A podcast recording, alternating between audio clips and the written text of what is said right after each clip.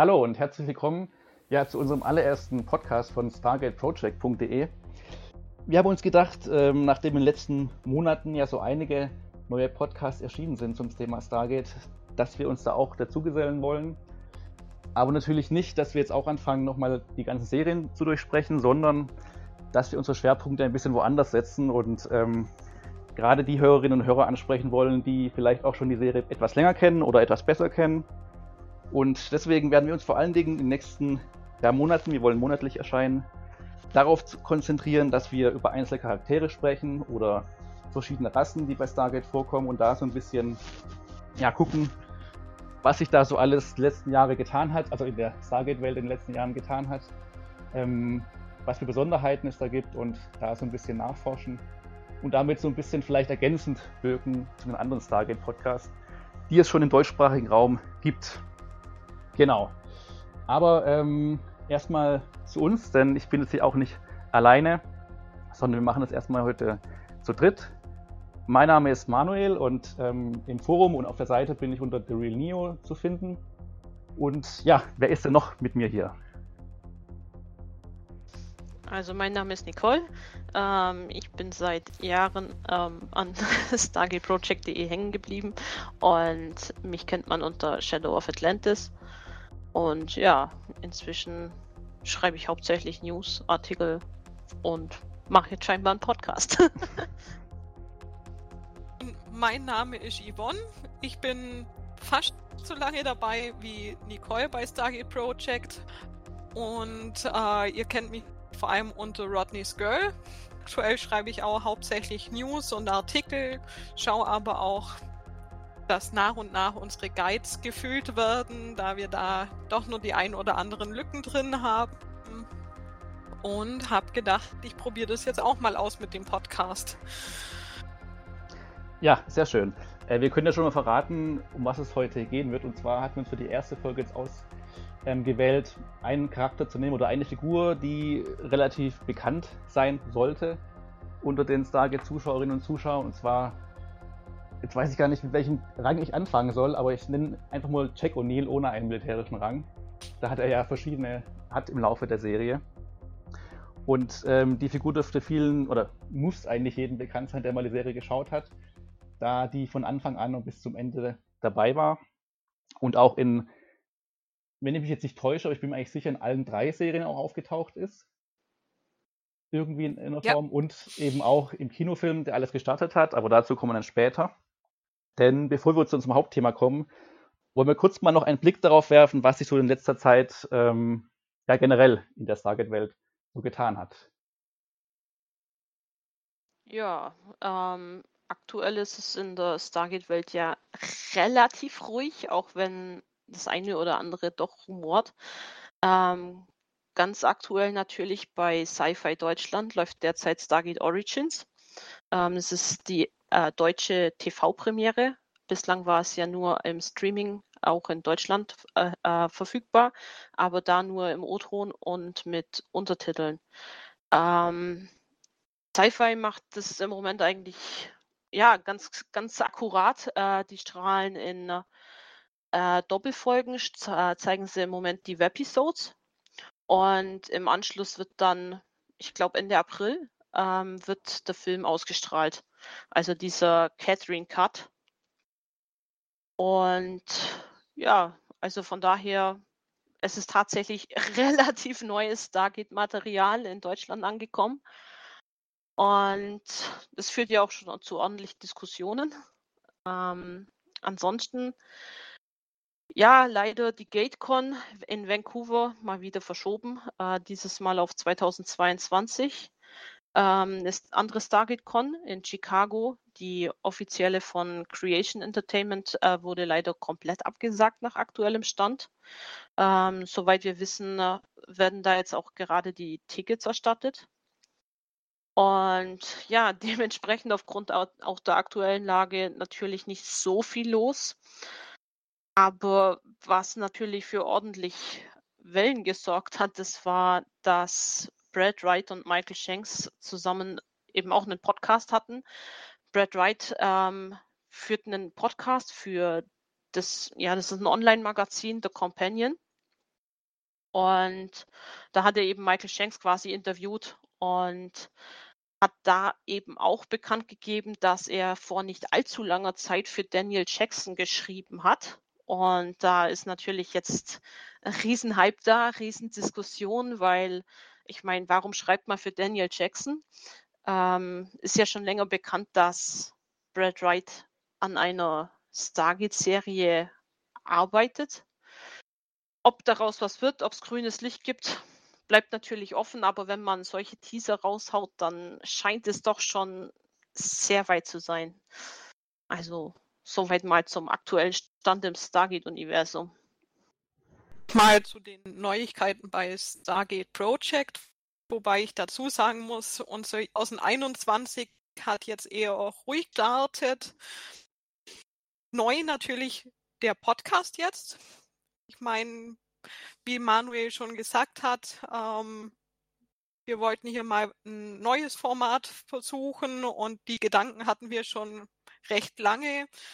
Und jetzt haben wir es endlich mal in Angriff genommen. Ansonsten gibt es aktuell relativ wenig News und ähm, deshalb konzentrieren wir uns eben so ein bisschen auf die Arbeit an Artikeln und in unseren Guides. Was sich, was neu auf unserer Seite ist, ist eine bestimmte Sektion, die heißt Deine Ideen auf sagiproject.de. Und zwar schreiben wir hier immer wieder aus, welche Inhalte uns denn noch fehlen bei Stargate Project und hoffen hier, dass uns vielleicht der eine oder andere mal mit einem Text unterstützt, weil wir einfach so eine Masse an Texten vor uns haben, dass wir da mit dem kleinen Team kaum vorankommen und deswegen einfach immer mal wieder vorbeiklicken und reinschauen, ob vielleicht was dabei ist, was ihr übernehmen könntet. Es gibt kleinere Artikel oder auch mal etwas größere äh, über verschiedene Bereiche verteilt in der Vergangenheit haben wir hier auch schon fleißig Unterstützung bekommen. Da mal ein Danke an Jan Z, ähm, der schon fleißig Beiträge geliefert hat. Dankeschön. Ja, so viel zu den Neuigkeiten bei Stargate Checked. Ja, das ist ja gar nicht so wenig. Ähm, so ganz kurz gefragt, wenn ihr jetzt persönlich eine Prozentzahl geben müssen würdet, äh, zu wie viel Prozent glaubt ihr denn daran, dass noch dieses Jahr eine neue Stargate-Serie angekündigt wird? Wie viel Prozent würdet ihr da spontan denn geben? Puh, das ist natürlich eine schwierige Frage. Also ich würde mal, also ich persönlich habe so ein bisschen das Gefühl, wäre jetzt diese ganze Pandemie nicht gewesen, hätten wir vielleicht schon die Ankündigung oder es wäre zumindest relativ fix. Ähm, was sich jetzt in Anbetracht der Pandemie eben tut, ich meine, solche Serien kosten Unmengen Geld. Und ich habe jetzt schon mehrfach gehört, dass ähm, für jede Episode, die aktuell gedreht wird, ähm, eine Million Dollar extra fließt. Eben in den ganzen Aufwand, die ganzen Maßnahmen. Und einfach, weil auch mehr Drehzeit nötig ist. Von daher ist es im Moment schwer zu sagen, ob man aktuell wirklich grünes Licht gibt. Aber was mir ein bisschen Hoffnung gibt, so sagen wir mal bei, ich bin so bei 75 Prozent, dass es dieses Jahr noch eine Ankündigung geben wird, weil würde Brad Wright wirklich so viel teasen, wenn nicht, wenn es nicht wirklich ganz knapp davor wäre, dass es grünes Licht gibt? Also ich wäre ein kleines bisschen pessimistischer rangegangen und wäre bei so 60 Prozent gewesen.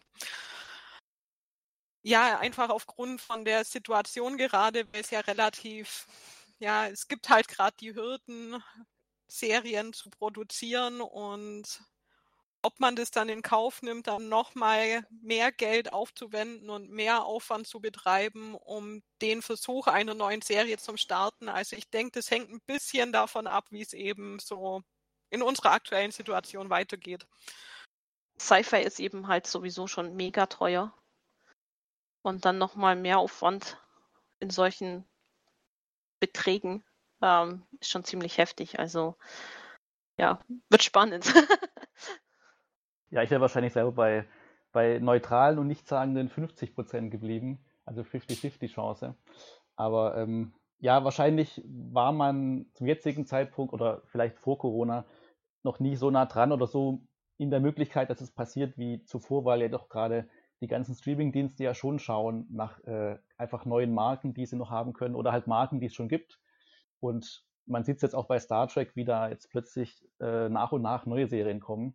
Und gut, man muss jetzt nicht Star Trek und Stargate als Franchise vergleichen, aber Stargate ist trotz allem ein Franchise, glaube ich, was immer noch, ähm, was ja auch die Seite zeigt oder halt im deutschsprachigen Raum oder weltweit einfach noch das Interesse da ist.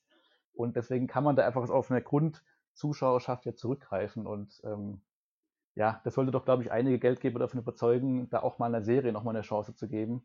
Ähm, in welcher Form auch die immer dann, also wie viele Folgen die erst haben wird und wann die spielt und wer dann vom alten Cast dabei sein kann, will oder darf, ist dann nochmal so eine andere Frage.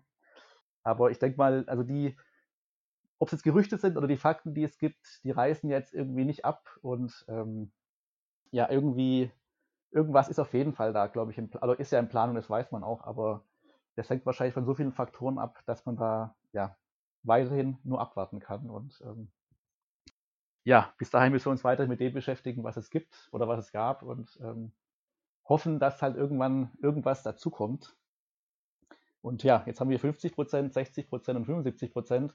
Das heißt, wir sind zumindest mal an der bis zur Hälfte. Und ähm, ich denke mal so, ich weiß nicht, vor fünf Jahren oder sowas wäre das wahrscheinlich noch ein bisschen pessimistischer gewesen, weil da, oder täusche ich mich da jetzt, würde jetzt sagen, dass es vor ein paar Jahren schon eher, also nochmal eine Chance gab oder dass es gerade wieder so am Steigen ist, die Tendenz? Also ich hätte gesagt, dass es aktuell wirklich optimistischer aussieht. Ich, mich okay. wundert es ja gerade, dass ich die optimistischste von allen bin. Okay, ähm, okay. Normalerweise bin ja ich sehr pessimistisch. Ähm, vielleicht ist es auch einfach die Hoffnung. Ähm, aber es, es tut sich eben einfach im Moment sehr viel und ja, man, man hört einfach so viel, ja eben, ob es, ob es jetzt Joe Malozzi auf, auf äh, Twitter ist, der immer wieder mal was angeteased hat, oder jetzt ist es eben hauptsächlich Brad Wright, der immer wieder was anteased. Und ich denke, da kann man schon sagen, dass was dran ist. Und vor ein paar Jahren, wie du auch sagst, ähm, die Streaming-Dienste sind im Moment so hungrig auf neue Inhalte, eben weil der Konkurrenzkampf ja immer mehr zunimmt. In, in den USA, da ploppt ja ein Streaming-Dienst nach dem anderen auf. Ja. Und die brauchen natürlich Inhalte und die sind natürlich froh, wenn sie sich natürlich irgendwas an Bord holen können, das schon eine bestehende Community hat. Von daher ist es eigentlich wirklich nur noch eine Frage der Zeit. Also ich denke auch, dass das die eine Chance für Stargate wäre, gerade durch diese Streaming-Dienste, ähm, dass man da jetzt was Neues zu sehen bekommt. Ich denke auch, dass so ein bisschen vielleicht mitspielt, dass also MGM immer noch so ein bisschen ja mit drin hängt, was die Rechte betrifft. Und ähm, MGM ja selbst so ein bisschen immer wieder finanzielle Probleme hat. Und ich denke, man da, also vielleicht hängt es auch davon ab, dass die wahrscheinlich selber es nicht stemmen können sich aber gleichzeitig vielleicht auch nicht die Rechte, die sie noch haben, hergeben möchten. Ähm, ja, vielleicht bremst das auch so ein bisschen aus, dass so die, also wenn jetzt irgendwie die Rechte schon lange, also nur als Beispiel jetzt auch bei Disney wären, also Disney hätte ja schon lange daraus was gemacht.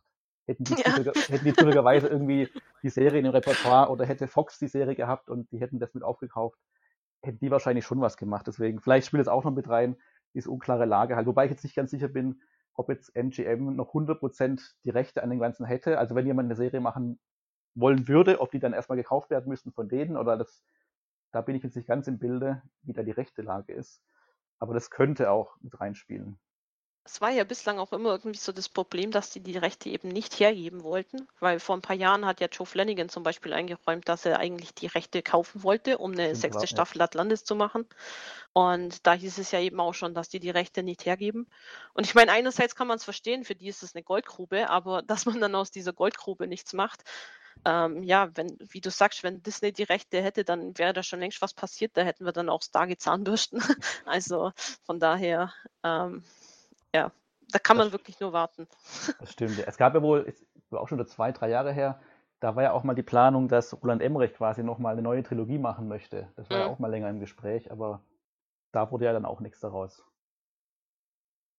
Ja, ich schätze, da klammert MGM einfach ein bisschen an den Rechten. Ob das dann, ja, so meine Vermutung. Ich meine, wer weiß es. Genau, am Ende weiß man es nicht und ja, deswegen bleiben wir in der Abwartehaltung und ähm, ja, ist jetzt schon seit Jahren eigentlich eine Abwartehaltung, aber ja, man hat es ja nicht in der Hand, da irgendwas daran zu ändern. an dem Ganzen. Ja, aber das ist ja schon irgendwie ein bisschen was Neues, oder was heißt Neues, aber zumindest ein bisschen Hoffnung ist ja dann da. Und äh, wir haben ja vielleicht eine Figur, bei der man hoffen könnte, dass sie vielleicht nochmal auftritt, oder also neben äh, Michael Shanks gibt es ja auch noch andere Schauspieler, die quasi noch aktiv sind oder zumindest ähm, jetzt nicht makaber, aber die halt noch am Leben sind sozusagen und zumindest in ihren Rollen nochmal auftauchen könnten. Und wenn es eine neue Serie gibt, dann hoffen natürlich alle, ähm, dass es vielleicht auch nochmal einen Auftritt von Jack O'Neill gibt, dass Richard Dean Anderson, der Schauspieler, auch nochmal eine Chance bekommt, da aufzutreten. Und ähm, genau, um ihn soll es heute gehen. Äh, als wir damals überlegt hatten, welche Figur denn wir zuerst machen wollten, kamen wir, glaube ich, ziemlich schnell auf ihn, weil er, ja, er ist mit die bekannteste Figur oder vielleicht auch die, ja, ob das die wichtigste Figur ist, ist vielleicht wieder eine andere Frage, aber wohl dann die bekannteste, was auch am Schauspieler selbst liegt. Und ähm, da uns halt aufgefallen ist, dass er halt auch, oder dass diese Figur eben in der Serie auftaucht, aber genauso halt auch schon im Kinofilm auftaucht. Damals noch nicht von Richard Dean Anderson gespielt, sondern von Kurt Russell.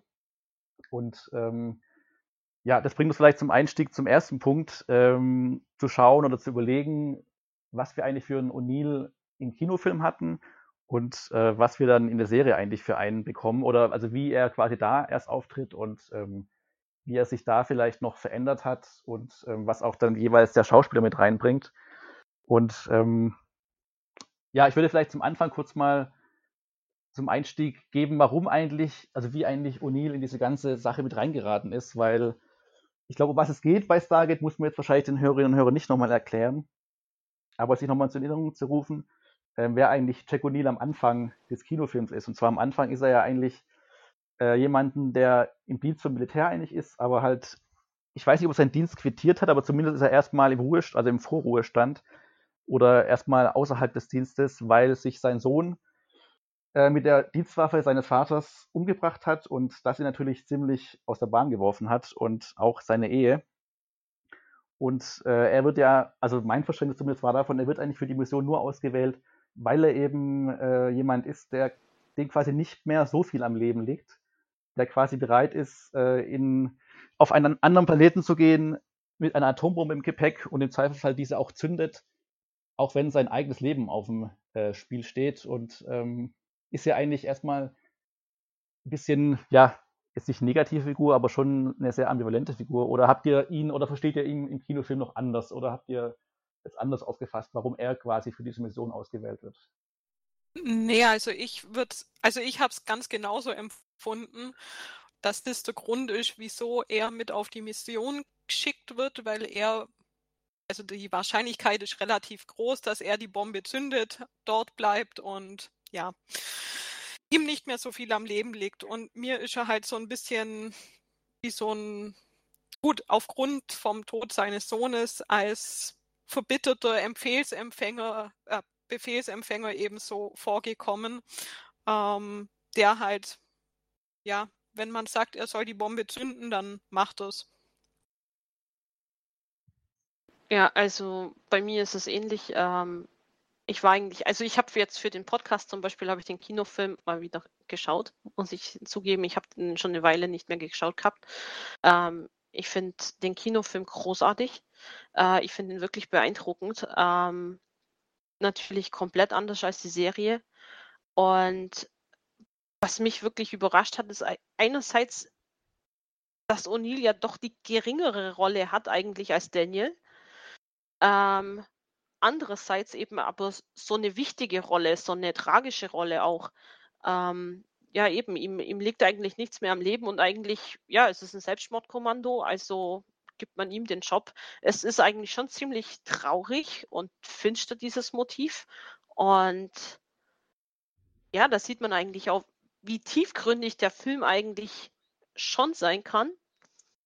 Und ja, es ist, es ist, es ist dann ein ziemlich krasser Umstieg auf den Serien O'Neill, auch wenn, ja, da will ich dazu nachher noch was sagen, aber es werden ja immer wieder Elemente aufgegriffen, aber ja, also ich, ich finde ich find das total überraschend, wie, wie finster dieser Charakter eigentlich ist. Wobei ich da dann sagen muss, dass schon das Ende dann für mich so ein bisschen positiv war, dass er ja die Mission quasi nicht so ausgeführt hat, wie es am Anfang geplant war, dass er zurückkehrt und dass ja auch Daniel Jackson auf Abydos zurückbleibt und er das quasi zu einem Geheimnis macht. Also das fand ich dann eine gute Entwicklung zum Ende des Films hin. Ja. Genau, also er entwickelt sich eigentlich zum, also nicht zum Positiven, vielleicht ist zu positiv gesagt, aber er hat schon dann, äh, er zeigt dann schon Züge von, ähm, dass er schon ein Sympathieträger ist oder schon unterscheiden kann zwischen Gut und Böse und ist ja auch die Beziehung zu Daniel Jackson entwickelt sich ja auch im Laufe des Films auch so ein bisschen, äh, dass er ähnlich wie die anderen Mitglieder von dem Team so ein bisschen auch erstmal genervt von ihm ist und so nach und nach aber dann doch, ähm, also ich würde nicht sagen, dass sie jetzt am Ende eine dicke Freundschaft haben, dafür war vielleicht die Zeit zu kurz, aber dass man schon merkt, dass er im, also im, im tiefen Grunde ja schon sehr Mensch, also sehr positive menschliche Züge hat, aber er einfach durch diesen Schicksalsschlag einfach sehr geprägt ist und dadurch so ein bisschen abgestumpft auch ist, was seine Emotionen auch betrifft. Ja, als, als er auf Abydos ankommt, hat man ja auch irgendwie so das, den Eindruck, es ist wirklich alles egal. Also, es ist auch, also sein Leben ist ihm egal, was jetzt passiert, also ob er die Bombe jetzt zündet oder nicht, das ist ihm egal. Und eigentlich auch ja, auf Abydos den Leuten irgendwie ist da diese Gleichgültigkeit. Und als er dann mit Skaara da redet und, und die Leute dann doch ein bisschen kennenlernt, da kommt dann, finde ich, dann einfach dieser Umschwung, ah, okay, also selbst wenn sein Leben jetzt vielleicht nicht so viel wert ist und er vielleicht immer noch bereit wäre, diese Bombe zu zünden, aber das sind Menschen und deren Leben ist wichtig. Und da ist diese, diese, ja, diese Bewegung da, dass man, dass, dass er das auch einfach wieder kennt. Weil zuvor, gerade am Anfang vom Film, hat man ja wirklich das Gefühl, es ist ihm alles egal. Ja, man hat ja auch kurz das Gefühl, als er da im, in dem Kinderzimmer seines Sohnes sitzt, ähm, ganz am Anfang wird das ein bisschen angedeutet, äh, könnte er sich gerade selber oder überlegt er gerade sich selbst umzubringen, sozusagen. Also, ja. dass er so weit schon am Ende ist und ähm, dass er quasi diese, also wenn diese Mission nicht kommen würde oder dieser Auftrag nicht kommen würde, dass er quasi sich selbst umgebracht hätte und quasi diese ganze Stargate-Mission quasi sein eigenes Leben rettet. Also der Anschein entsteht ja auch so ein bisschen. Ja, und da ist dann auch dieses am Ende, als er dann durch das Tor wieder geht und zu Daniel sagt, ach, wir sehen uns wieder, äh, so auf die Art. Ähm, das finde ich dann eigentlich auch echt schön, das Ende. Also quasi, ey, es geht wieder weiter. Ja, ja. Weiß, habt ihr von dem Film die, ähm, die Kinofassung gesehen oder diese etwas längere Director's Cut-Fassung, auch wenn es nur acht Minuten sind? Oh, da bin ich jetzt überfragt. Ich glaube, es war der Director's Cut. Weil es gibt mhm. dann nämlich eine Szene, die ist, glaube ich, nur im Director's Cut drin, ähm, als sie quasi dann in diesem Dorf sind von den äh, Bewohnern von Abydos und ähm, plötzlich gehen wollen, weil sie merken, die schließen das Tor. Also genau der Zeitpunkt, an dem quasi dann der Feind, also die Goa'uld quasi ähm, auf dem Planeten auch landen und sie noch in diesem Dorf sind. Ähm, wollen sie eigentlich dann gehen und die schließen das Tor von ihnen und dann fängt er quasi an, mit seinen Kollegen einmal wild in die Gegend rumzuschießen. Mhm. Und das war so ein Moment, wo ich gedacht habe, okay, das ähm, ich kann mir vorstellen, warum die, also die kurze Szene vielleicht nicht in der Kinofassung war, weil da erscheint er dann kurz schon sehr gewaltbereit und ähm, das ist dann fast zu gewaltbereit, was jetzt seine Figur betrifft, dass er quasi so wild in die Gegend rumschießt. Ähm, mhm. Gerade auch, weil er dann noch später generell was den Waffen, also er ist dann später ja zu sehen, wie er dann am Rauchen ist und dann kommen ja die ähm, ganzen jungen Leute und schauen ihm zu und ähm, das quasi, er gibt ihnen auch Zigaretten, sie dürfen rauchen und so weiter, aber er lässt sie nicht an die Waffen ran und ähm, da ist gerade diese kurze Szene, die halt nur im Director's Cut ist, wo dann sie quasi kurz mal entgegenschießen, dachte ich, okay, das, ähm, ich kann mir vorstellen, dass sogar das der Grund war, warum die vielleicht nicht in der Kinofassung war, weil da so ein bisschen so ganz so wild oder ganz so, ja, wie gesagt, gewaltbereit empfinde ich ihn dann doch nicht. Also da ist er dann doch, glaube ich, hat er schon gewisse moralische Grenzen immer noch da, trotz seiner hm. Situation. Also war mein Empfinden bei der Szene falls ihr euch nur an die erinnern könnt. Oder falls ihr die, also falls ihr die Fassung gesehen habt. Ja, ja.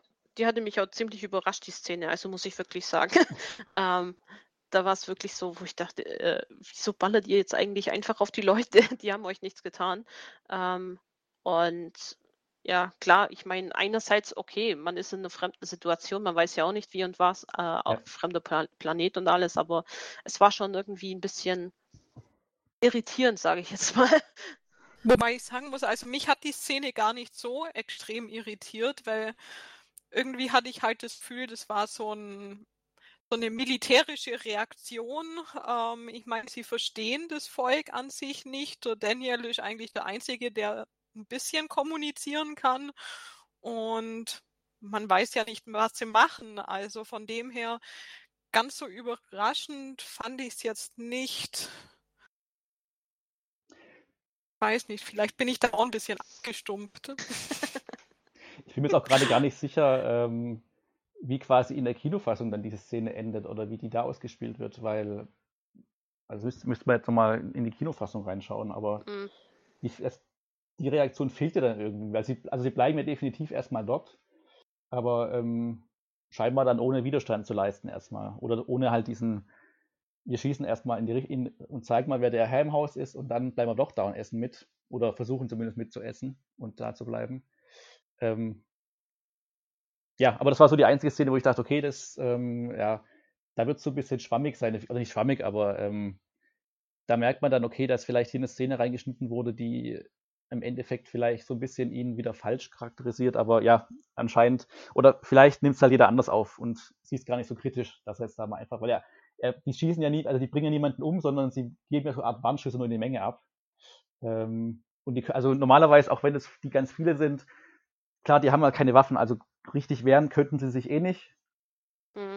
Aber ähm, ja, so ein bisschen zu zeigen, wer halt jetzt hier die, wer das Kommando hat, äh, ja, ist vielleicht eine Überreaktion, kann man nachvollziehen, aber muss man auch nicht.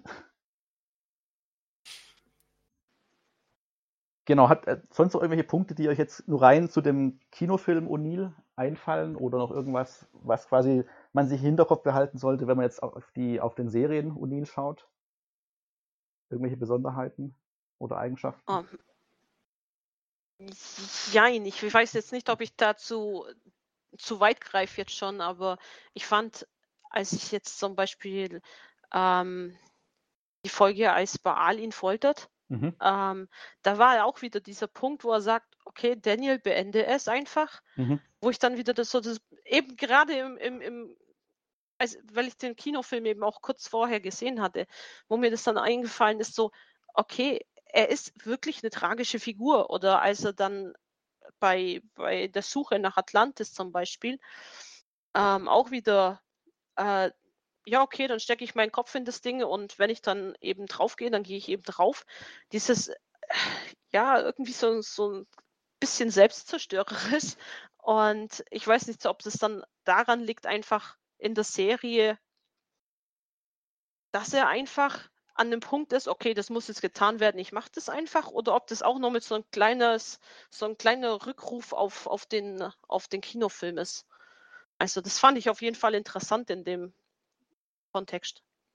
Ja, also zum einen genau das und zum anderen finde ich wirklich, dass äh, die Beziehung zum Daniel halt im Kinofilm gut, was heißt gut, aber ähm, sinnvoll aufgebaut wurde und das doch auch mit in die Serie reintransportiert wird.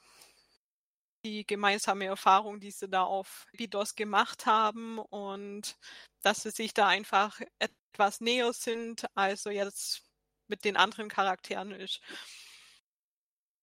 Und er hat ja so, ich sag mal, er hat einen Respekt für den Daniel äh, langsam entwickelt über den Kinofilm und deswegen äh, akzeptiert er dann wahrscheinlich auch einfach so im SG1-Team, auch wenn er nicht äh, sehr gut mit einer Waffe umgehen kann, aber ähm, er respektiert ihn und seine Arbeit und hat ihn dadurch dann gerne im Team.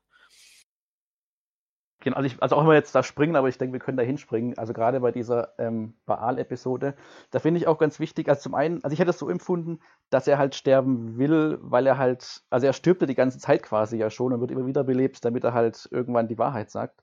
Und ich habe dann eher, also ich habe so verstanden, dass er halt sterben will, weil halt er nicht wieder, wieder und wieder sterben will. Also nicht, dass ihm was nichts mehr am Leben liegt, sondern weil er halt einfach so in der Situation gerade einfach keine Aussicht mehr hat, dass er da jemals wieder rauskommt und deswegen sich wünscht einfach, dass alles jetzt beendet ist und das gar nicht so sich bezieht auf generell sein Leben, was er sonst hat, sondern jetzt in dem Moment, in der Folge quasi, ähm, ist er so aussichtslos und so am Ende will halt nicht dauerhaft immer wiederbelebt werden und das wieder neu erleben, die ganzen Schmerzen, sondern will halt dann ähm, quasi, dass es zu Ende ist und fertig. Ähm, Aber was jetzt gerade, weil jetzt schon die Freundschaft mit Daniel Jackson angesprochen wurde, ähm, diese Baal-Episode ist ja, glaube ich, jetzt muss ich gerade nochmal überlegen, war die nicht so, also die müsste ja in der, doch müsste ja die Staffel sein, in der eigentlich Daniel Jackson ja gar nicht mehr, also erstmal vorerst nicht mehr im Team ist mhm. und ersetzt wird durch den Jonas Quinn. Und ich finde da bei der Figur oder gerade bei der Beziehung zwischen dem und O'Neill merkt man auch so ein bisschen, dass der jemand schon ist, der so ein bisschen misstrauisch ist, generell einfach was neue Leute in seinem Team betrifft oder überhaupt Leute, die er halt nicht kennt. Also dass er quasi schon fähig ist, so eine tiefe Freundschaft aufzubauen, wie jetzt beim restlichen SG1-Team oder halt besonders zu Daniel Jackson. Aber wenn halt jemand Neues dazukommt, man da schon so ein bisschen, glaube ich, arbeiten muss, bis man das Vertrauen von O'Neill quasi hat. Und ähm, das merkt man, glaube ich, gerade in der Staffel und mit der Figur von Jonas Quinn, eigentlich sehr gut, dass eben ja, ihn nicht von Anfang an traut einfach und ihn nicht so richtig als Teammitglied ansieht, aber ähm, man sich quasi sein Vertrauen und seine Freundschaft erstmal er erarbeiten muss. Und das ist, glaube ich, auch so eine Eigenschaft, die eigentlich ganz wichtig ist, dass er generell, glaube ich, anderen Leuten, also nicht nur Menschen, sondern generell so ein bisschen misstrauisch erstmal ist. Und ähm, aber wenn man quasi, oder wenn er jemanden besser kennenlernt, er dann auch schon fähig ist, wirklich eine tiefe Freundschaft da aufzubauen und Respekt. Und ähm, da ist, glaube ich, jetzt gerade, also diese Folge, aber halt auch diese Staffel, glaube ich, dann auch ganz wichtig, wenn man so das noch so ein bisschen an ihm beobachtet. Ja, weil Yvonne das auch schon gesagt hatte, mit der Freundschaft eben zwischen den beiden, ja. ähm, wie die in, die in, die Serie transportiert wurde. Ich finde, das ist wirklich eine von den Komponenten, die am besten, also jetzt nicht das Ägyptenzeug und alles drumherum und die Mythologie, sondern wirklich von den Elementen, was die Figuren ausmacht, äh, wirklich am besten in die Serie transportiert wurde, ähm, weil O'Neill an sich ist ja eigentlich in der Serie sehr stark verändert gegenüber dem Kinofilm, gerade durch den Humor eben auch. Mhm. Und was, was es ja an sich auflockert und dieser für mich eigentlich, ja, gerade durch die Folgen sehr tragischen Figur eigentlich, macht der Humor ja dann doch auch, lockert die Serie auf, lockert das Thema ein bisschen auf, weil ich kann mir zum Beispiel nicht vorstellen, den Kinofilm O'Neill über acht Staffeln SG1 zu beobachten. ähm, und ja, von daher hat es das ja auch sehr aufgelockert eben und trotzdem diese Tragik behalten. Und wie, wie gesagt, ich finde, die, die, diese Freundschaft ist eines dieser Elemente, das am besten drüber transportiert wurde, einfach äh, was eigentlich fast eins zu eins übernommen wurde. Eben am Anfang dieses, oh, dieser komische, verrückte äh, Ägyptologe und so und so und dann doch dieser Respekt, der sich eben aufbaut. Und in der Serie kappeln sich die zwei ja doch auch die ganze Zeit von wegen, ah, muss das jetzt sein oder dies oder das oder das ist ja langweilig. Ähm, und Daniel dann immer eben der große Moralapostel und ja, aber trotzdem ist da eben dieser Respekt da und diese tiefe Freundschaft, was man ja eben auch in der Folge sieht. Und ich meine, Daniel ist ja dann schon aufgestiegen und na, eigentlich hätte ja vielleicht so viel Wichtigeres zu tun, aber trotzdem kommt er eben auch zurück und sagt, ey, ich bin jetzt für O'Neill da. Und ja, das finde ich einfach einen wahnsinnig tollen Aspekt, dass genau das eben aus dem Kinofilm in die Serie transportiert wurde. Ja, wir können ja kurz mal den Übergang machen zwischen Kinofilm und Serie. Ähm, also quasi der Pilot von SG1 setzt meines Wissens nach eigentlich so knapp ein Jahr nach dem Kinofilm an. Und da haben wir ja wieder einen O'Neill, der nicht mehr im Dienst ist. Also der quasi wieder, also nach der Mission nach Hause kam und quasi dann nicht wieder irgendwie im Dienst war, sondern oder weitermachen wollte, sondern wieder quasi nach Hause gegangen ist und jetzt nicht mehr vielleicht so ganz so kaputt, wie er am Anfang des Kinofilms war, aber zumindest, ähm, dass er nicht weiter im Dienst, im Militärdienst sein wollte. Und ähm, da ist es ja, also da zeigt sich ja jetzt direkt dann schon die Freundschaft mit Daniel Jackson, weil es am Anfang des Piloten so ist, dass ja alle denken, äh, die Gefahr um dieses andere Stargate wurden zerstört und ähm, dann er damit da gelockt wird, dass sie halt ähm, quasi nochmal was hinschicken wollen und es zerstören wollen und er dann äh, quasi ja zugeben muss, dass sie quasi diese Berichte nicht so ganz wahr waren und dass Daniel Jackson quasi da noch lebt und ähm, er halt ähm, dann da hinreist und ihn quasi da rausholt und ähm, ja, dann die ganzen Abenteuer erstmal beginnen. Aber das quasi da ist quasi auch schon wieder Daniel Jackson quasi der Punkt, der ihn quasi wieder zurückholt und ihn dann quasi, äh, ich weiß nicht, ob ihm das als Figur bewusst war, dass er quasi die nächsten Jahre dann da bleiben wird, aber zumindest ähm, ihn wieder aus seinem Vorruhestand wieder zurückholt und er erstmal auch dort bleibt. Und die Serie hat, glaube ich, auch relativ früh in der ersten Staffel auch schon dann nochmal diesen Tod seines Sohnes auch nochmal aufgreift und auch nochmal die Beziehung zu seiner Frau beziehungsweise zu seiner Ex-Frau und ähm, da wird schon noch ein bisschen versucht, quasi dieser ernste Punkt mitzunehmen, aber ja, das hängt ja auch so ein bisschen am Schauspieler dran, dass eben er schon so ein bisschen sehr viel selbstironischer das Ganze angeht. Und ich würde auch fast sagen, im Laufe der Serie wird er auch immer so ein bisschen mehr selbstironischer in manchen Momenten. Und ähm, das zeichnet wohl auch ihn aus und ich zeichnet, glaube ich, auch die Serie so ein bisschen aus. Oder macht, also macht ihn auch zur beliebten Figur, aber das ist quasi das, so das Hauptding, dass halt Kurt Russell im Kinofilm, glaube ich, kaum oder eigentlich gar keine Selbstironie so richtig hatte und ähm, schon einfach ernst war. Und das ist, glaube ich, so der zentrale Unterschied. Aber wie du schon gesagt hast, also sich Kurt Russell ähm, aus dem Kinofilm in acht Staffeln Stargate vorzustellen, ist schwierig. Das wäre einfach eine völlig andere Figur und dann wäre die Serie wahrscheinlich auch völlig anders tonal geworden. Die wäre dann definitiv näher an Universe. es ist einfach, ja ich meine, das ist ein Thema und ich finde, das wurde, äh, ich meine, das ist ein wichtiges Thema und ich finde, es wurde im Kinofilm gut verarbeitet mhm. und es wurde dann auch eben, wie du sagst, durch das, dass der Tod von, von seinem Sohn in, das, in der ersten Staffel auch nochmal aufgegriffen wurde, wurde es, finde ich, sehr gut verarbeitet. Er konnte auch mit seiner Frau nochmal reden und da eigentlich einen Abschluss finden. Und ähm, aber dann eben auch, dass man über den Punkt raus ist und RDA dann eben auch hat machen lassen, weil meiner Meinung nach sind die zwei einfach total unterschiedliche Schauspieler. Ähm, und RDA, da hat man einfach das Gefühl, der wollte einfach in dieser Galaxis praktisch spielen. Und einerseits bringt er zwar die ernsten Elemente auch rüber, aber er ist halt auch, ja, eben ein sehr ironischer, sarkastischer Mensch. Von daher, ja, und das trägt einfach auch die Serie mit. Also ich muss auch sagen, als ich dann den Pilotfilm angeschaut habe, ähm, es gibt zwar einen Stilbruch in meinen Augen, aber ich fand, sie haben schon den Übergang vom äh, Kinofilm O'Neill zum Pilotfolge relativ gut hinbekommen. Also in der Pilotfolge war O'Neill für mich immer nur sehr ernst und ähm, jetzt nicht der humorvolle Charakter, wobei da natürlich schon ein Sarkasmus und ein trockener Humor ein bisschen eingeflossen ist. Aber es hat sich dann, finde ich, wirklich erst über die nächsten Episoden dann richtig entwickelt. Gerade eben nach der siebten Episode, was meine ich, mit der, als das aufgearbeitet wurde mit dem Tod von seinem Sohn, da hatte ich dann wirklich auch man hat das jetzt nochmal behandelt bringt immer eher hinter sich und ähm, das war dann so ein bisschen der Cut zum Serien O'Neill, was ich eigentlich ganz geschickt gemacht fand. Ja, ich glaube auch die Macher waren sich auch bewusst, ähm, dass es diesen Bruch ergeben wird, weil ähm, bei der Wahl des Schauspielers muss ihnen ja klar gewesen sein, oder war der Wunsch bestimmt auch da, dass halt die Figur nicht mehr ganz so ernst ist und ähm, man sieht ja, glaube ich, von Anfang an, glaube ich, war ja auch Richard Dean Anderson, glaube ich, als Produzent mitbeteiligt oder wurde auch immer als Schauspieler als allererstes noch vor dem Titel genannt.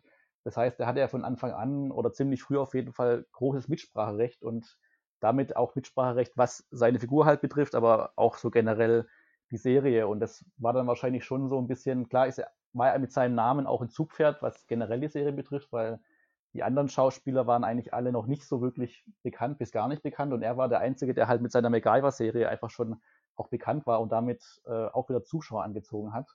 Und ähm, deswegen, vielleicht war es auch ein Kompromiss, dass sie meinten, okay, wir haben jetzt halt einen bekannten Namen und kaufen dann halt auch mit ein, dass er eben die Figur auch ein bisschen anders interpretiert. Aber im, jetzt unterm Strich am Ende war das ja wohl auch das genau das Richtige, weil, wie gesagt, ich glaube schon, dass er so ein bisschen auch ausmacht, wofür die Serie bekannt ist und was für einen Ton die Serie auch hat. Und ähm, also die zwischen diesem, jetzt nicht, also nicht quasi, dass es keine Komödie ist, aber zwischen diesem Selbstironie und Ernst, dass man da immer so zwischen hin und her gleitet und auch beide Töne immer so getroffen werden und also generell bei der Serie funktionieren. Ich denke mal, das hängt sehr viel von dieser Figur und von diesem Schauspieler ab und ähm, ja, ist eigentlich gelungen, auch wenn der Bruch am Anfang irgendwie da ist zum Kinofilm, aber ich glaube, man gewöhnt sich da ziemlich schnell an diesen Wechsel. Ist ja auch, wenn man jetzt äh, überlegt, als dann quasi irgendwann Uli nicht mehr Teil des Teams ist, sondern ähm, quasi das Kommando der Station übernimmt, folgt ihm ja auch, oder generell, wenn man die, sich die, also jetzt mal Stargate Universe ausgeklammert, aber wenn man sich mal die Teams anschaut, die es dann so gibt, da ist ja immer so eine Art O'Neill-Typ dabei, also immer einer, der quasi so ein bisschen äh, für die Action-Momente zuständig ist, aber gleichzeitig auch immer so ein bisschen mit seiner Ironie einfach den Ton reinbringt und so ein bisschen die ernsten Situationen bricht. Also ist er schon so ein bisschen so ein Vorbild äh, für viele weitere Figuren in diesem Universum gewesen. Deswegen könnte man ja auch jetzt rückbezogen darauf, wenn es eine neue Stargate-Serie gibt, und er vielleicht auftritt, aber kann man auch davon ausgehen, dass das neue Team, je nachdem, wenn es jetzt nicht den ernsten Ton von Stargate Universe haben soll, ähm, dass es bestimmt wieder eine Figur geben wird, die halt ähnlich wie O'Neill einfach angelegt ist. Also die halt diese Selbstironie und diesen Witz so ein bisschen reinbringt. Würde ich jetzt mal Also vermuten. wünschen würde ich, wünschen würde ich mir das auf jeden Fall, weil ich finde, ja, sowohl ähm, das Team mit dem Cameron Mitchell als auch dann bei Atlantis mit dem Shepard. Ähm, man hat immer noch Ironie ein bisschen mit drin, um das Thema Science Fiction aufzumlockern. Und ähm, das war auch etwas, das mir persönlich bei Universe etwas fehlt. Und wenn sie vom Ton wieder eher in die andere Richtung gehen, denke ich auch, dass so ein Charakter dem Team wieder ganz gut tun würde. Ob das dann der Teamleiter sein muss, Weiß ich nicht, aber ähm, auf jeden Fall als Teammitglied, denke ich, wünschenswert. Was ich auch finde, ist doch, dass das so viel Ironie, Sarkasmus und so drin ist. Es kommt die Teamdynamik ganz anders rüber.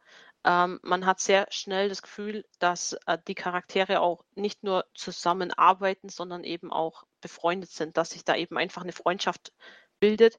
Doch das durch diesen Sarkasmus einfach auch mal jemanden schräg von der Seite anquatschen und der nimmt es einem nicht gleich rum. Das, das zeigt einfach, da ist so eine Kameradie, Kameradie da, ähm, dass, dass, dass man da einfach so sagt, ja, diese, diese, diese Charaktere sind wirklich eng miteinander befreundet, die, denen liegt was aneinander. Und das ist was, was ich finde eben bei Universe eben auch gefehlt hat. Ähm, einfach dieses, okay, die kommen jetzt wirklich, da ist, da ist eine Dynamik da. Das sind ein paar Charaktere, die wirklich zusammenhalten, richtig zusammenhalten. Und ja, ich meine, bei SG1 und SGA hatte man ja wirklich immer das Gefühl, also jeder in dem Team würde für jeden anderen alles tun. Das stimmt, ja, das stimmt. Und die große Frage am Ende bleibt ja immer, ähm, ich habe es auch nochmal nachgeschaut, auf der Homepage gibt es dazu ja auch extra noch eine, ein Segment oder eine Frage-Antwort-Seite. Ähm, dass ja Jack O'Neill quasi nach der Scheidung von seiner Frau quasi immer allein geblieben ist, aber die große Frage ja immer war, ich weiß nicht, ob es die große Frage war oder ist, ob er quasi dann, ob er und Samantha Carter irgendwas miteinander hatten oder ob die jetzt zusammengehören oder nicht. Ähm, ja, das könnten wir ja kurz auch nochmal ein Stimmungsbild abfragen, wie seht ihr das denn? Also ähm, es wurde, glaube ich, in der Serie jetzt nie ausgesprochen. Es wurde immer so ein bisschen damit gespielt, aber die Frage ist auch, wäre es, also wahrscheinlich hätte es die Beziehung zwischen der Gruppe oder in der Gruppe auch nur erschwert, wenn da jetzt irgendwas weitererzählt worden wäre. Aber ähm, ja, habt ihr dazu irgendeine Meinung oder irgendeinen ja, Eindruck? Also für mich ähm, äh, in irgendeiner Episode wird ja quasi gesagt, dass Carter eine Beziehung mit einem älteren äh, Menschen hat, der ähm, quasi jetzt in Ruhestand geht und dann können sie ja auch zusammen sein. Ich glaube, in Atlantis war das dann. Ähm, also da wurde das ja irgendwie schon ein bisschen bestätigt, dass die zwei jetzt zusammen sind. Mhm. Ich, ich persönlich bin jetzt nicht so ein mega Fan davon, immer zwangsläufig Charaktere zu verkuppeln. Mhm. Ich fand, es hat Stargate eigentlich immer ganz witzig gemacht, eben immer diese Spannung aufbaut, aber dann doch wieder nichts. Und die Fans sind voll am Rad dreht. Ähm, das fand ich immer ganz witzig. Äh, vor allem, ich habe bei so vielen Serien eigentlich schon beobachtet, dass sobald die Charaktere zusammenkommen, dann geht es irgendwie bergab. Also dann fehlt irgendwie so eine bestimmte Dynamik. Mhm, ja. Und ich bin eigentlich ganz froh, dass, dass man es bei, bei Stargate nicht gemacht hat, dass es dann fix war. Wenn das jetzt in der neuen Serie wirklich aufgegriffen wird und die zwei sind zusammen, habe ich kein Problem damit, ähm, weil dann ist es für mich quasi so ein Neustart, dann ist es einfach so. Und man muss ja auch ehrlich sein, das würden wahrscheinlich sowieso andere Charaktere im Mittelpunkt stehen. aber ich muss wirklich sagen, also ich hätte es sehr ungern gesehen in der Serie, dass man das wirklich weiter verfolgt. Also ich fand es auch genau richtig, wie sie es in der Serie gemacht haben. Ähm, dass es immer diese Andeutungen und diese Momente zwischen den beiden gab. Aber ähm, mehr hätte ich da jetzt ehrlich gesagt in der Serie und vor allem, wo sie in einem Team waren, auch nicht sehen wollen, weil ich auch denke, das hätte die Dynamik dann äh, drastisch mhm. geändert.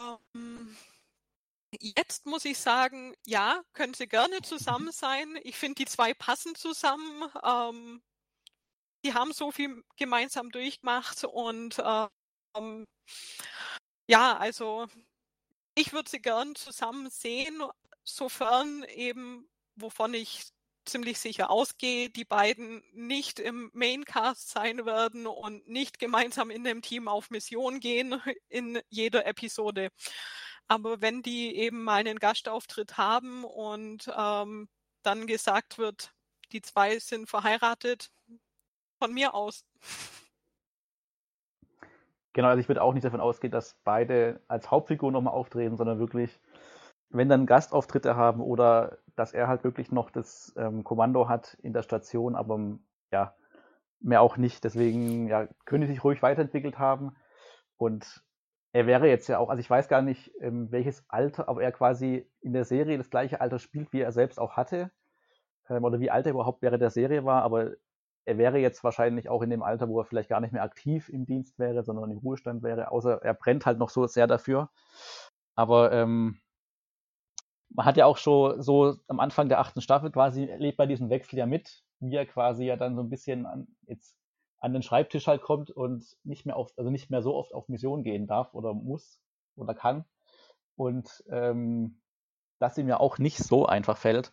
Aber jetzt wäre er wahrscheinlich in dem Alter, wo er halt auch aus körperlichen Gründen und so weiter wahrscheinlich auch nicht mehr so fit einfach wäre, das Ganze zu machen. Aber ähm, er wäre wahrscheinlich schon ein Teil oder wo man quasi schon dran arbeiten sollte, dass er zumindest in einer neuen Serie im Pilotfilm vielleicht kurz mal auftaucht, um halt so, ja, dass wieder diese O'Neill-Figur so ein bisschen ein Bindeglied ist zwischen den, in dem Fall dann der neuen Serie und den alten Serien. Weil es hat ja, wie wir jetzt gemerkt haben, beim Kinofilm und der Serie auch irgendwie funktioniert, auch wenn es einen kleinen Bruch gab, aber ähm, ja, wie wir ja festgestellt haben, war der auch so ein bisschen nötig für die Serie, weil halt diese acht Staffeln oder zehn Staffeln Kurt Russell, äh, O'Neill wäre wahrscheinlich dann irgendwann zu depressiv oder pessimistisch dann gewesen, es sei denn, der hätte sich halt auch nochmal ganz stark entwickelt und ähm, dann hätten wir halt eine andere Serie am Ende gehabt, die vielleicht nicht so lange gelaufen wäre, weil sie vielleicht nicht die Popularität erreicht hätte mit dem Ton. Aber das weiß man nicht. Ja, gibt es denn noch äh, Dinge oder Gedanken, die euch jetzt bei dem Wiederschauen von ein paar Episoden noch gekommen sind zu seiner Figur? Ja, was, was, was ich aufgreifen möchte, was du eben schon gesagt hast, äh, dass O'Neill dieses Bindeglied ist, mhm. eben Kinofilm, SG1 dann natürlich. Und er ist ja dann, ich glaube, in der, in, der, in der ersten Folge von Staffel 9 ist er ja, glaube ich, auch dabei, als dann Ben Browder übernimmt. Ähm, und, und Mitchell dann quasi das Kommando übernimmt. Das sieht man hier, glaube ich, in den Rückblicken, war das? Mein, ja. Es war, glaube ich, in der ersten Folge da ist er dann quasi auch da, um das neue Team, neues Team quasi vorzustellen. Äh, bei Atlantis im Pilotfilm ist er ja schon dabei.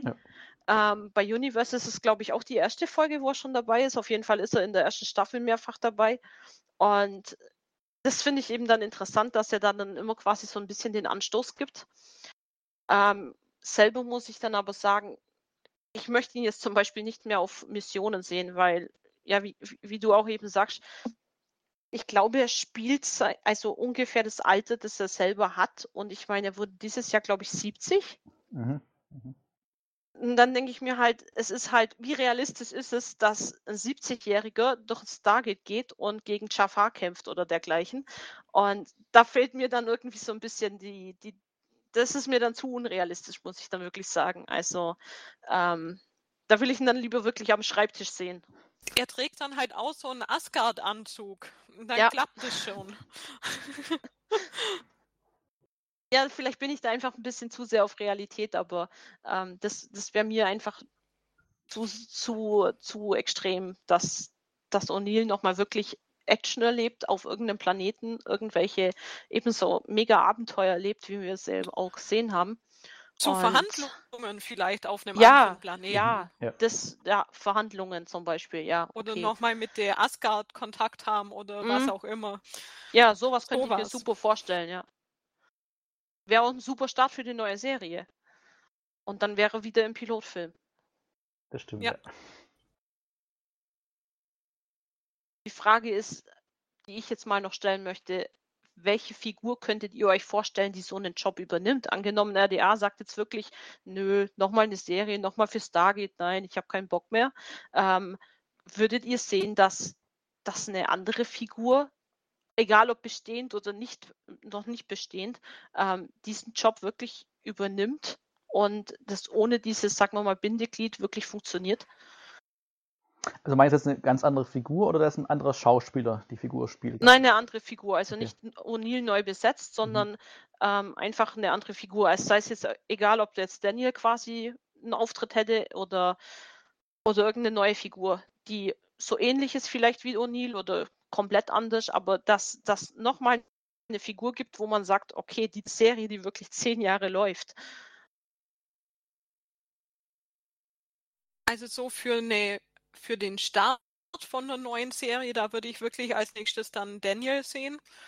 Ähm, dass der das quasi einführt, jetzt nicht zum Hauptcharakter wird oder so ähnlich, sondern ähm, ja, zum Start dabei ist und das Ganze ein bisschen in Schwung bringt. Und ich denke, der wäre vom Alter auch noch ähm, passender, um das zu machen, als der Richard Dean Anderson.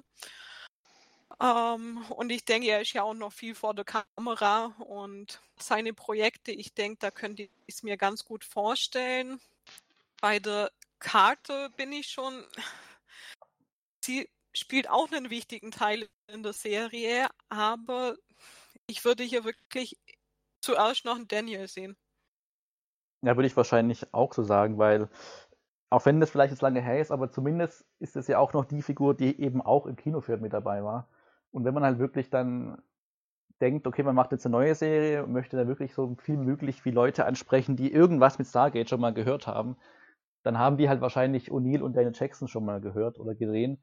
Und da ist wahrscheinlich das Einfachste halt dann, wenn der eine nicht kann oder will, dann eben einen anderen zu nehmen und den so ein bisschen als Bindeglied zu haben, weil ja, ja, ich sehe jetzt auch nicht, dass eine andere Figur, die halt nur bei Stargate erschienen ist, oder nur in der Serie erschienen ist, dass die ähnlich funktioniert, glaube ich jetzt eher nicht. Also das, ähm, da müsste man auch nochmal so eine Umfrage starten, okay, welche Figuren aus der Serie jetzt am bekanntesten sind oder noch, noch am bekanntesten sind oder welche Schauspieler und wer noch aktiv ist.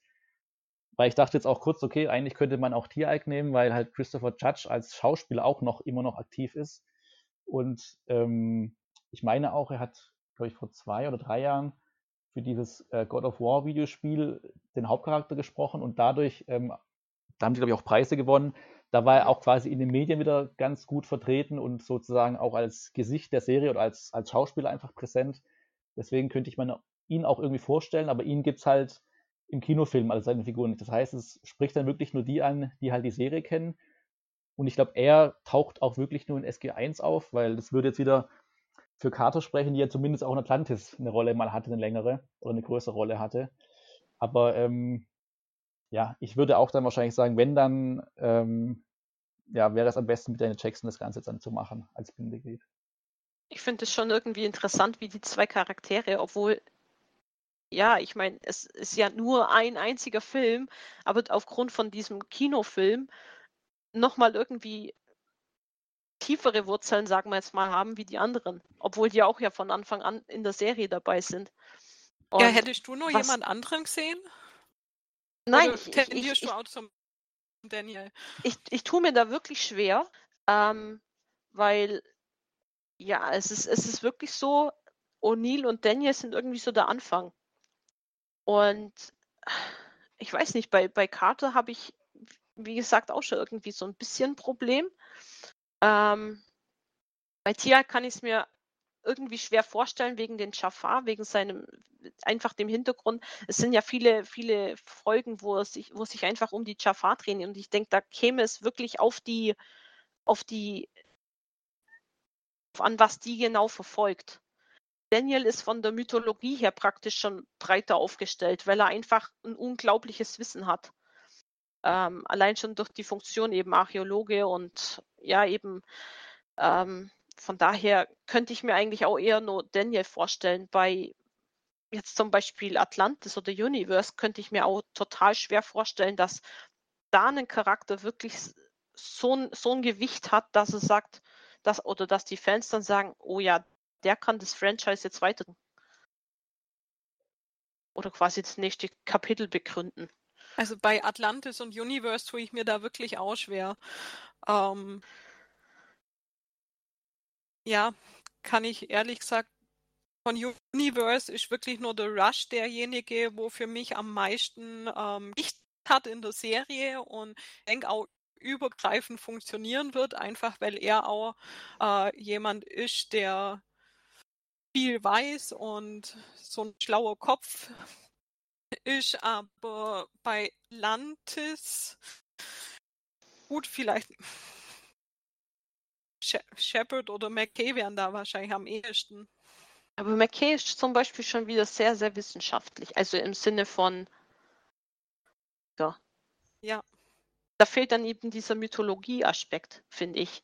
Das stimmt. Wobei man auch bedenken muss, wenn es eine neue Serie gibt, ähm, am wenigsten kann sie ja eigentlich Universe ignorieren, weil das ja einfach eine Serie ist, die noch komplett offen ist in dem Sinne.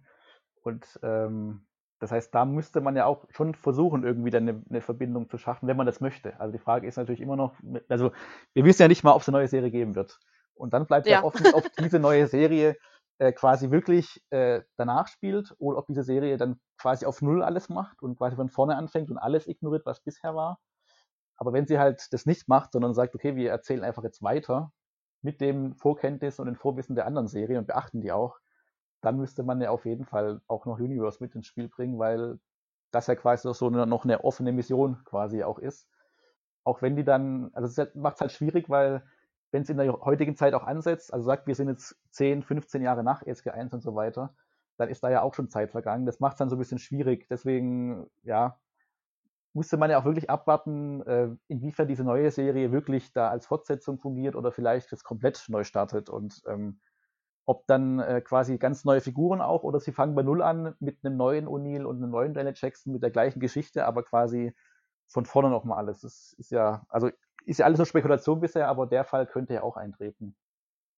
Ja, da fand ich das Interessante, als ähm, ähm, also Brad Wright sagte ja quasi, wenn seine Serie kommt, dann wird die das bestehende Universum fortsetzen. Mhm. Also wie du sagst, also Universe kann man ja praktisch nicht ignorieren. Atlantis, sorry, das schwimmt immer noch irgendwo vor der Golden Gate Bridge rum. Ähm, von daher kann man eigentlich auch nicht wirklich ignorieren. Ähm, da wäre dann wieder diese Verbindung zu O'Neill eigentlich ganz witzig, weil der war ja eben in Universe eben auch schon so ein Schreibtischtäter und man könnte ihn zumindest da wieder einbringen. Ja. Ähm, da fand ich dann aber interessant, als das ging eigentlich total unter auch in der ganzen Newslage. Ähm, Dean Devlin in diesem Interview meinte, dass er ja auch an der Stargate-Serie arbeitet und ähm, man will quasi niemanden auf den Schlips treten. Also würde man quasi das bestehende Universum unberührt lassen. Also wie genau das aussehen will, würde mich wirklich interessieren. Ähm, das, das fand ich einfach interessant, wie man, wie man dann mittlerweile doch eher bei dem Punkt ist, okay, die Stargate-Fans werden richtig, richtig sauer, wenn man hier die ganzen Staffeln ignoriert. Mhm. Weil das war ja ein, einer von den großen Punkten, als Roland Emmerich meint, der bringt die Kinotrilogie raus. Ja. Und viele gleich so, 17 Staffeln, nein, das könnt ihr nicht ignorieren und so. Und es fällt auch schwer, irgendwie das, das irgendwie sich auf Null vorzustellen. Also für mich wäre das wirklich nur so als Parallelexistenz möglich gewesen.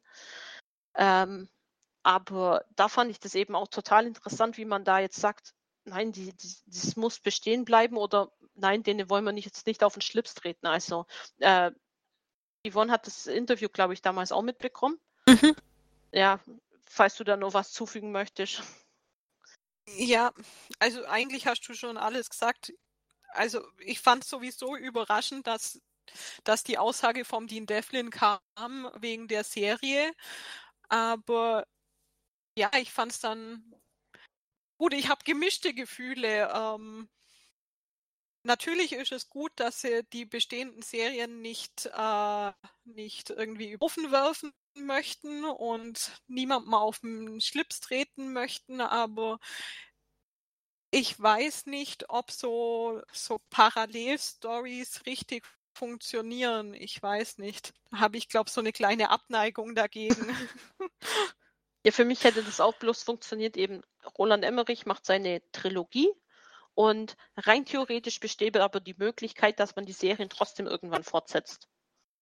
Ja, ja. Weil einerseits würde mich schon interessieren, was er getan hätte, wenn er die Trilogie hätte machen können. Bestimmt. Ähm, weil, wenn ich mir halt den Kinofilm auch von 94 anschaue, dann denke ich schon, es war schon episch. also von daher würde es mich irgendwie schon interessieren, aber die ganzen Serien praktisch auf Null zurücksetzen und das gefällt mir dann überhaupt nicht. ja, muss ja auch so ein bisschen immer von dem, dem Unwissens, dem möglichst unwissendsten Zuschauer ausgehen dann sieht er plötzlich einen neuen Stargate-Kinofilm und der, und er weiß aber nicht, dass er die ganzen Serien ignoriert und der ist dann vielleicht völlig äh, verwirrt, was er da jetzt für ein Stargate gerade sieht. Und ähm, die Gefahr, das, weil ich hätte es auch so verstanden bei der Emmerich-Trilogie, dass er quasi eine, eine ganz neue Trilogie macht. Das hätte dann auch sein können, dass er dann auch von Anfang an irgendwas ganz verändert. Ähm, mhm. Und vielleicht auch seine Pläne, die er ursprünglich hatte, schon umsetzt, aber vielleicht auch den ersten Kinofilm schon anders macht. Aber ähm, ja, das wäre, glaube ich, nochmal so eine extra Herausforderung, wenn wirklich, also es ist ja jetzt erst vom Tisch wieder diese neue Kinofilmtrilogie ja. schon länger. Aber wenn das nochmal aufkommen würde, aus welchen Gründen auch immer, äh, wäre das ja auch nochmal so eine Herausforderung, jetzt äh, sich zu fragen, okay, wir werden jetzt wirklich die Serie ignorieren, äh, wie machen wir das dem Zuschauer, der vielleicht nicht so viel liest im Internet, ähm, klar, was er da gerade sieht oder was er da nicht sieht. Und ähm, das ist halt jetzt bei Kinofilmen oder bei den Serien genauso, dass man irgendwie immer ein paar Zuschauer hat, die halt nicht so, die so bruchstückhaft sich erinnern können, dass es schon mal gab und sich ein paar, äh, vielleicht ein paar Dinge gemerkt haben, aber nicht alles und dann vielleicht überfordert sind, dass da jetzt was Neues kommt, was entweder alles ignoriert oder davon ausgeht, dass da schon 17 Staffeln waren und ähm, irgendwie da halt alle mitzunehmen, ist, glaube ich, schon eine Herausforderung. Ja, man sieht es ja auch gerade bei uh, Origins. Ähm, die Leute, die wissen zum Teil gar nicht, auf was sie sich einlassen. Ich habe ich hab gerade, weil Sci-Fi steckt gerade übelst ein, ähm, an, an Kritik eben, was diese 10-Minuten-Episoden sollen, aber die Leute wissen einfach gar nicht, dass es Webisodes waren. Mhm. Die wissen gar nicht, was es mit dieser Serie auf sich hatte. Ähm, die wissen gar nicht, was die Leute, die die Serie entwickelt haben, beabsichtigt hatten. Dass, dass es ein Special sein sollte, zum Beispiel. Ähm, und ja, wie du sagst, da wird es echt schwierig. Und ich finde aber, das wird genauso schwierig, äh, mit einer neuen Serie neue Leute an Bord zu holen und gleichzeitig die alten Fans abzuholen, weil Universe zum Beispiel hat ja schon gezeigt, ähm, wie schwierig Stargate-Fans abzuholen sind. Ja. Äh, von daher wird es einfach, ich meine, Universe, muss man sagen, ist in gewisser Weise näher an dem, was man heutzutage viel im TV sieht. Ähm, stimmt, ja. durchgehende, Hand, durchgehende Handlung, ähm, dunkel, finster, ähm, richtig, richtig viel Charakterarbeit. Und ja, ich finde, das wird eine richtige Herausforderung, einerseits die Leute abzuholen, die eben so einen O'Neill-Humor gewohnt sind und auch wieder haben möchten. Und andererseits die, das Publikum abzuholen, das, das dann eben aufspringt, obwohl es eher auf Serien von heute abfährt. Ja, man sieht es ja bei Star Wars oder bei Star Trek, kann man sehr beobachten, wie da mhm. teilweise die Kinofilme oder bei Star Trek die Serien ja auch die neuen, äh, da gibt es immer Stimmen, die sehr kritisch sind und die es nicht mögen. Und ähm, ich glaube, da wird es bei Stargate keine Ausnahme geben. Also da wird man nicht eine hundertprozentige Zustimmung am Anfang haben, sondern da wird es auch kritische Stimmen geben, da wird es auch Fans geben, die das irgendwie ignorieren wollen oder ähm, nicht ansehen wollen als Teil des Ganzen. Aber ähm, ja, bei Universe ist es dann, also gut, da haben jetzt auch andere Gründe mit reingespielt, dass es halt nicht quasi zu Ende erzählt wurde oder nicht weitergeführt ja. wurde.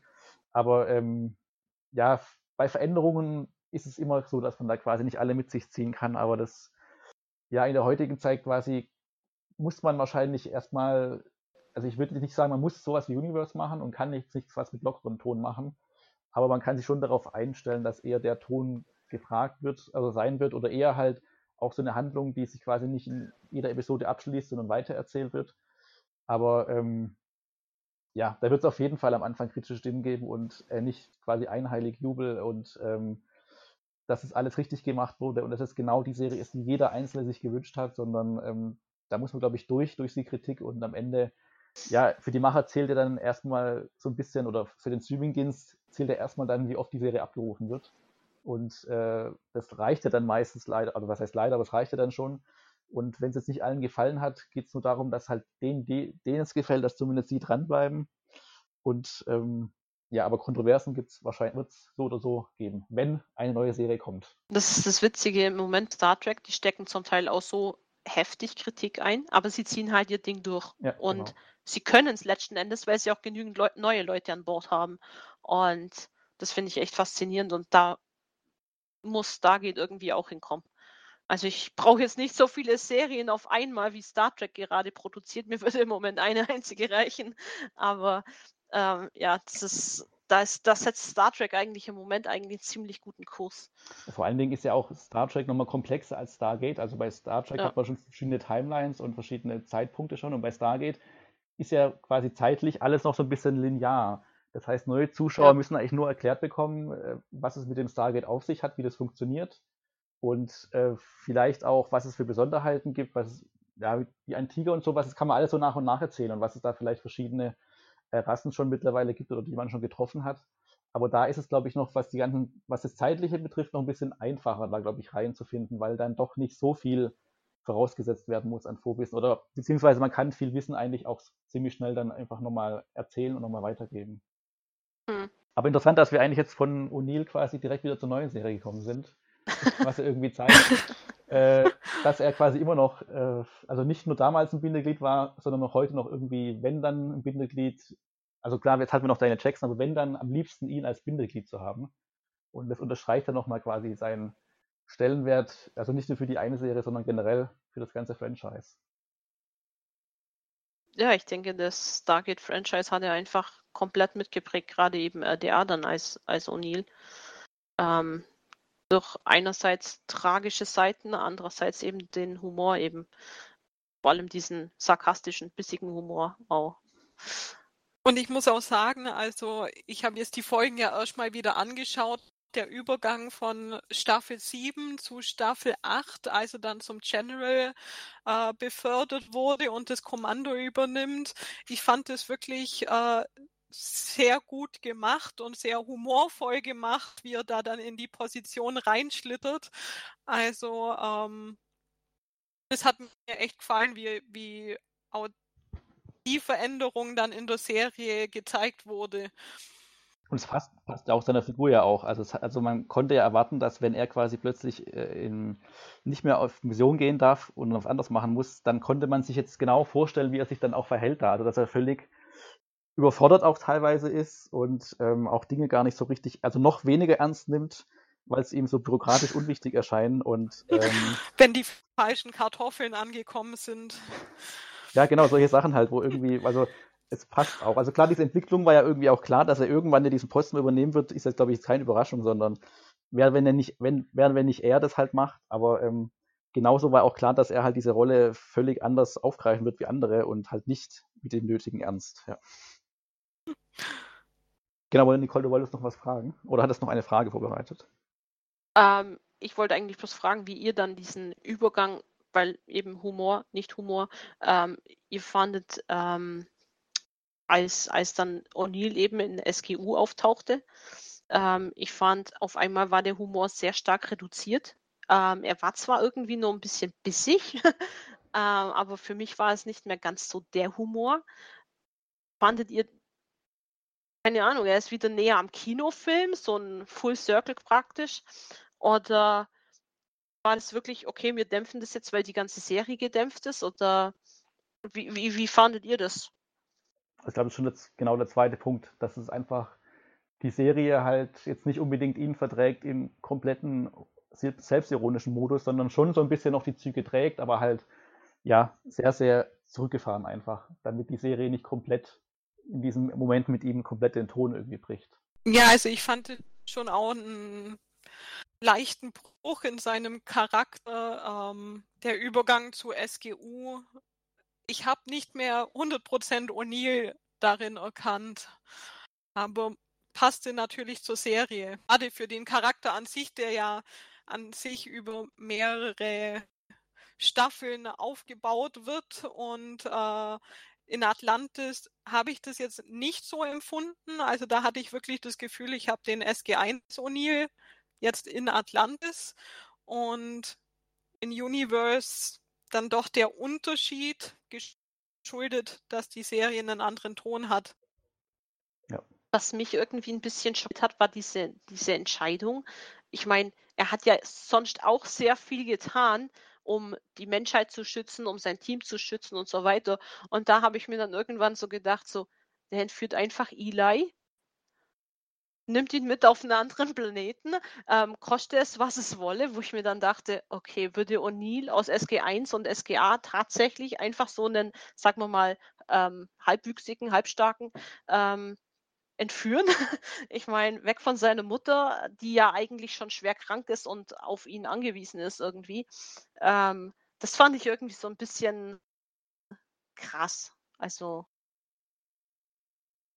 vielleicht ging es da auch bloß mir so. Also. Ja, vielleicht war es einfach nur, jemand musste halt das machen und dann wollte man auch jemanden haben, den man schon kennt. Und hat man eben ihn gewählt und wollte halt aber nicht nochmal quasi, man hätte auch nochmal anfangen können mit der Sohngeschichte, dass jetzt diese Sohnsache wieder aufgegriffen wird. Und mhm. dachte halt, hm, er kommt zum dritten Mal, aber jetzt irgendwie nochmal das Ganze rausholen ist vielleicht auch nichts. Und ähm, ja, vielleicht war er da halt dann doch mehr Funktion äh, für was, als dann wirklich nochmal nachzudenken, ob das wirklich zu der, also ob er als Figur das auch wirklich so machen würde. Und ähm, ja, hat vielleicht nicht 100% geklappt dann. Wie gesagt, vielleicht, vielleicht ist auch mir das bloß so aufgefallen oder rübergekommen oder so, aber das fand ich irgendwie, da, ich, da bin ich ins Grübeln gekommen. Also, aber das bin ich bei Universe öfter mal. ja, und ich glaube, er hatte auch die ein oder andere Diskussion mit dem Young äh, darüber, was gemacht werden soll, mhm. wo ich so ein, man, das Gefühl hatte, er war mal off-Character, weil ich meine, er war seinem Team auch relativ nahe und ich glaube, insgesamt hätte er ziemlich viel gegeben für das Stargate Command und äh, die ganze Besatzung. Und da war er mir manchmal auch so ein bisschen kalt. Ja, was als Young dann quasi so was für die Leute auf der Destiny tun wollte, war dann so, okay, voll auf Befehlshaber, ja. Ja, passt natürlich wieder zum General und dem Militär, aber ja. hat für mich nicht 100% zu dem O'Neill gepasst, den man halt kennt. Ja, weil wahrscheinlich passt einfach seine Figur da nicht rein in dieses Universe, äh, Serienuniversum. Also er hat halt, er war dann quasi dabei, weil halt er als Figur bekannt war, aber sein, eigentlich seine Figur selber passt halt da gar nicht so rein mit diesem Selbstironischen. Vielleicht war das so, so ein bisschen das Problem an dem Ganzen, dass man da zwei Sachen zusammenführen wollte, die halt eigentlich nicht zusammenpassen. Und dann kommt halt hm. sowas bei raus. Ja, ja, und man hatte nun halt äh, O'Neill als General und konnte das ja irgendwie schlecht jetzt für Universe ändern, ja. denke ich mal. Ja, ich meine, ja, ich meine, einerseits war es cool, ihn da zu sehen, wie, wie wir es vorhin ja schon hatten. Einfach geht es bloß mir so, vielleicht ja auch so.